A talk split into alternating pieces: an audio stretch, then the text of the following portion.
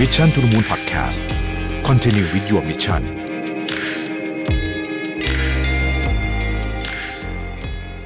สวัสดีครับยินดีต้อนรับเข้าสู่ Mission to the Moon Podcast นะครับคุณอยู่กับประวิทยานุสาหะครับ จริงๆ วันนี้ต้องเริ่มต้นจากแบบนี้ก่อนว่าวันนี้มีเรื่องที่แบบไม่ได้ดั่งใจมากๆ มาก ๆ จริง ๆ แล้วก็รู้สึกแบบขัดใจมากนะฮะแต่ทำอะไรไม่ได้ บางทีสถานการณ์ชีวิตเราจะเป็นแบบนี้รู้สึกแบบ มันขัดใจสุด ๆ ไปเลยเนี่ยนะฮะแต่มันทำอะไรไม่ได้ แล้วก็มันก็แบบอึดอัดเนาะแล้วก็ในเวลาแบบนี้เนี่ยผมก็มักจะทำงานไม่ค่อยได้นะถ้าเกิดว่าเจอเรื่องขนาดนี้นะฮะเอ่อแต่ว่าหลังๆมาเนี้ยเริ่มเข้าใจแล้วว่าเออ the show must go on คือเราก็ต้องทำหน้าที่ของเราไปเนี่ย เราต้องเรามีหน้าที่บริหารงาน เรามีหน้าที่อัดพอดแคสต์นะฮะแล้ววันนี้ผมจะไปสัมภาษณ์กับคุณฟาโรสด้วยเนี่ย ก็พยายามจะเอ่อเรียนรู้ที่จะเข้าใจตัวเองแล้วก็ แล้วก็สงบสติอารมณ์มากขึ้นนะฮะผมคิดว่าก็เป็นเป็นหนึ่งในทักษะที่สำคัญเหมือนกันโดยเฉพาะเวลาเรามาเจอเรื่องร้ายๆในเช้าวันจันทร์เนี่ยนะซึ่งมันเป็นวันที่ก็ค่อนข้างจะบีซี่อยู่แล้วเนี่ยนะฮะก็ทำให้เราอาจจะรู้สึกรู้สึกดาวมากนะแต่ก็นั่นแหละนะครับ อย่างที่บอก the show must go on เพราะฉะนั้นเราก็ทำไปนะฮะเรามีหน้าที่ทำก็ทำไป วันนี้เนี่ยผมเอาบทความจาก McKinsey นะฮะ น่าสนใจชื่อว่า if we are all so busy why isn't anything getting done นะครับเขาบอกว่าหลังโควิดมาเนี่ยนะฮะคนจำนวนมากเนี่ยรู้สึกว่าเราทำงานเยอะขึ้นเยอะมากเลย โดยเฉพาะประชุมนะครับ แล้วก็เรามีเครื่องไม้เครื่องมือใหม่ ๆ เยอะมากเลยนะฮะที่ที่เกิดขึ้นมาในช่วงเวลา 4-5 ปีนี้ ซึ่งเป็นเทคโนโลยีที่เขาใช้คำว่าเป็น collaborative technology เนาะตั้งแต่ Zoom Slack Microsoft Teams อะไรพวกนี้เนี่ยนะครับ หรือจริงๆมันมีอีกเยอะเลยแยะเต็มไปหมดเลยเนี่ยนะฮะอาซาน่าอะไรพวกนั้นเนี่ยนับหมดเลยเขาบอกว่า เอ๊ะมันควรจะทำให้เราเหมือนกับทำงานร่วมกันได้ดีขึ้นถูกไหมแต่กลายเป็นว่าระดับของการทำงานร่วมกันที่เขาเป็นมีตัวค่าตัววัดที่เขาไปสำรวจมาเนี่ยนะฮะพบว่าเฮ้ยคนเราทำงานร่วมกันได้แย่ลงอ่าสิ่งหนึ่งที่เป็นสิ่งที่คนบ่นคล้ายๆกันก็คือว่าที่ออฟฟิศไม่ค่อยคุยกันเลยนะครับ 80%ของ Executive เนี่ยนะฮะเขารู้สึกว่า ไอ้เรื่องการสื่อสารนี่มีปัญหามากนะฮะสิ่งที่ถูกเพ่งเลงมากที่สุดนะครับ นั่นก็คือการประชุม แล้วก็ผู้บริหาร 80%ที่ McKinsey ก็ไปถามมาเนี่ยกำลังคิดที่จะมีการทำอะไรสักอย่างเปลี่ยนแปลงเกี่ยวกับเรื่องของการประชุมนะครับเรื่องของการประชุมนะฮะทีนี้ก่อนจะเข้า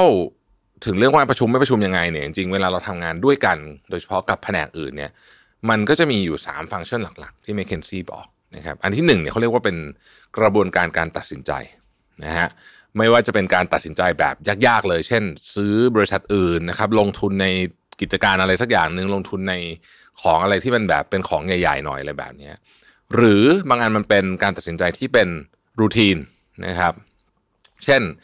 รีวิวธุรกิจราย เดือนอะไรแบบนี้อันนี้เป็นรูทีนแต่มันก็มีอะไรต้องตัดสินใจเหมือนกันใช่ไหมอ่าอันนี้ก็คือกระบวนการการตัดสินใจเขาเรียกว่า decision making process อันนี้ชุดที่หนึ่งนะฮะเราวางพักไว้ตรงนี้ก่อนอชุดที่สองเนี่ยเราเรียกว่า creative solution and coordination นะครับอันนี้เช่นคิด product ใหม่นะครับหรืออะไรแบบนี้นะฮะหรือจริง ๆ daily check in ก็อยู่ในหมวดนี้นะเป็นการทำ coordination บางคนเขาจะมี stand up meeting ใช่ไหมครับทุกเช้าอะไรแบบนี้ สุดท้ายเรียกว่าเป็น information sharing information sharing มีสองแบบหนึ่งแบบ one way นะฮะ one way ก็คือสมมติอัดวิดีโอไว้แล้วเราฟังอย่างเงี้ยเอาเรียกว่า one way นะครับ two way ก็คืออารมณ์ประมาณ town hall แล้วก็ให้มีแบบคนมา Q&A ได้อะไรแบบเนี้ยนะครับ ทีนี้เขาบอกว่ารูปแบบนะฮะรูปแบบของการทำงานเนี่ยเรามาเริ่มต้นที่ตัว decision making ก่อนนะครับการทำงานที่เป็น decision making เนี่ยสิ่งที่สำคัญมากเลยก็คือว่า เวลาเราเข้าไปนั่งประชุมกันถึงมีสิบคนเนี่ย เราต้องกำหนดหน้าที่ของแต่ละคนชัดเจน และแต่ละคนต้องรู้หน้าที่ของตัวเอง ชัดเจนด้วยแปลว่าอะไรนะครับแมคเคนซี่คือมีโมเดลที่ชื่อว่า DARE นะฮะเขาบอกว่า เวลาเราจะตัดสินใจเนี่ย เราควรจะมีการกำหนดหน้าที่ของคนแล้วและและต้องทำแบบนี้แบบค่อนข้างจะชัดเจนไม่งั้นเนี่ย มันจะเป็นการตัดสินใจที่คุณภาพไม่ดี อย่าลืมนะครับว่าการตัดสินการตัดสินใจเรื่องอะไรก็ตามในองค์กร มันไม่ใช่การโหวตแบบประชาธิปไตยเนาะเพราะฉะนั้นมันจะต้องมีหน้าที่ของแต่ละคนนะครับ DARE เนี่ยคืออะไรบ้างมี4 job ด้วยกันนะฮะดีที่หนึ่งคือ decider นะครับ decider นะครับ คนนี้แหละคือคนที่มีสิทธิ์โหวตนะฮะคนเดียวเท่านั้นที่มีสิทธิ์โหวตนะครับเขาจะเป็นคนที่รับผิดชอบกับผลโหวตนะฮะว่ามันเกิดอะไรขึ้นนะครับ แล้วก็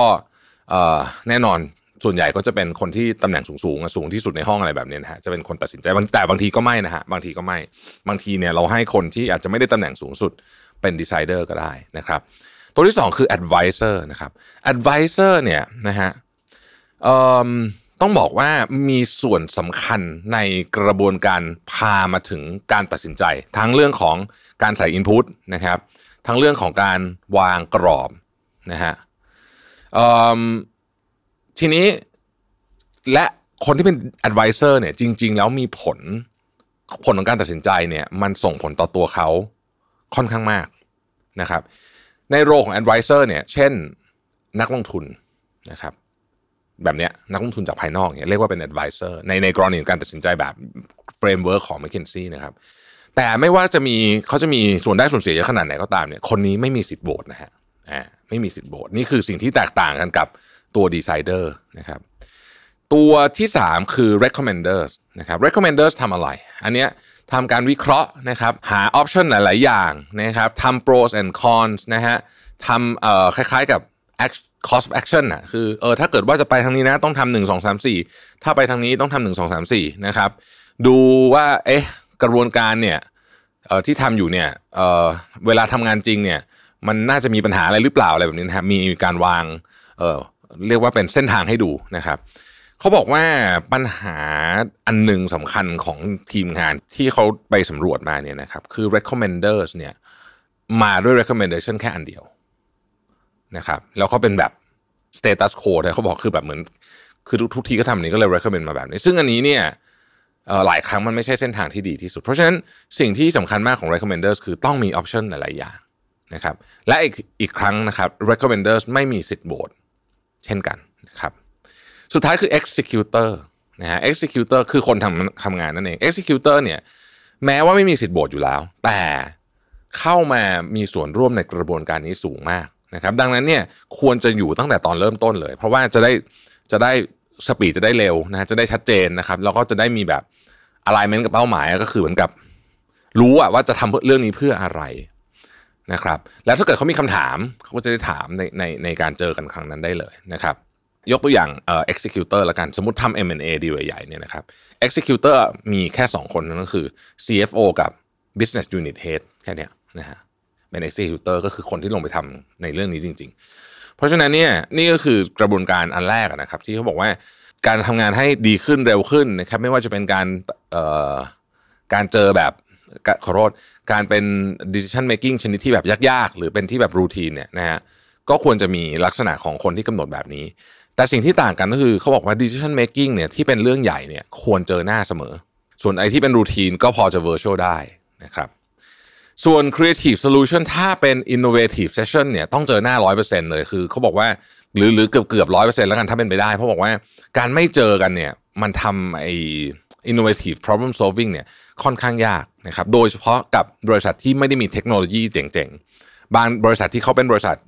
multinational มีออฟฟิศอยู่ทั่วโลกเนี่ยบางทีเขาทำได้ด้วยเทคโนโลยีนะครับที่เขาพัฒนามาเพื่อการนี้โดยเฉพาะแต่ยังไงก็ดีเนี่ยแมคเคนซี่บอกว่า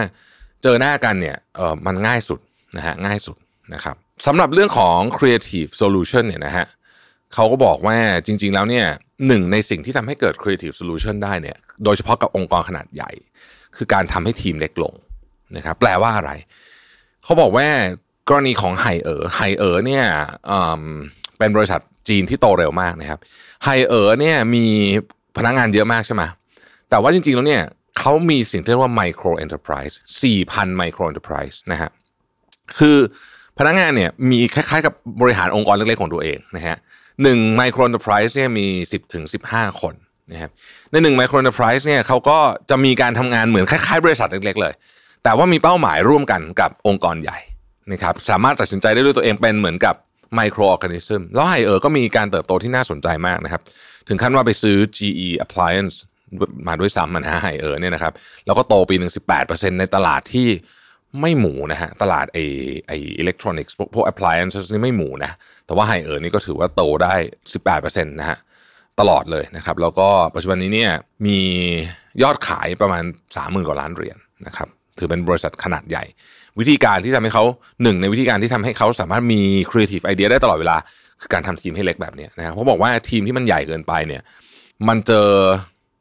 ไอ้ขั้นตอนอะไฮรักีเข้าไปปุ๊บเนี่ยก็ creative idea มันก็ไม่ออกนะครับสุดท้ายคือ information sharing information sharing เนี่ยนะฮะ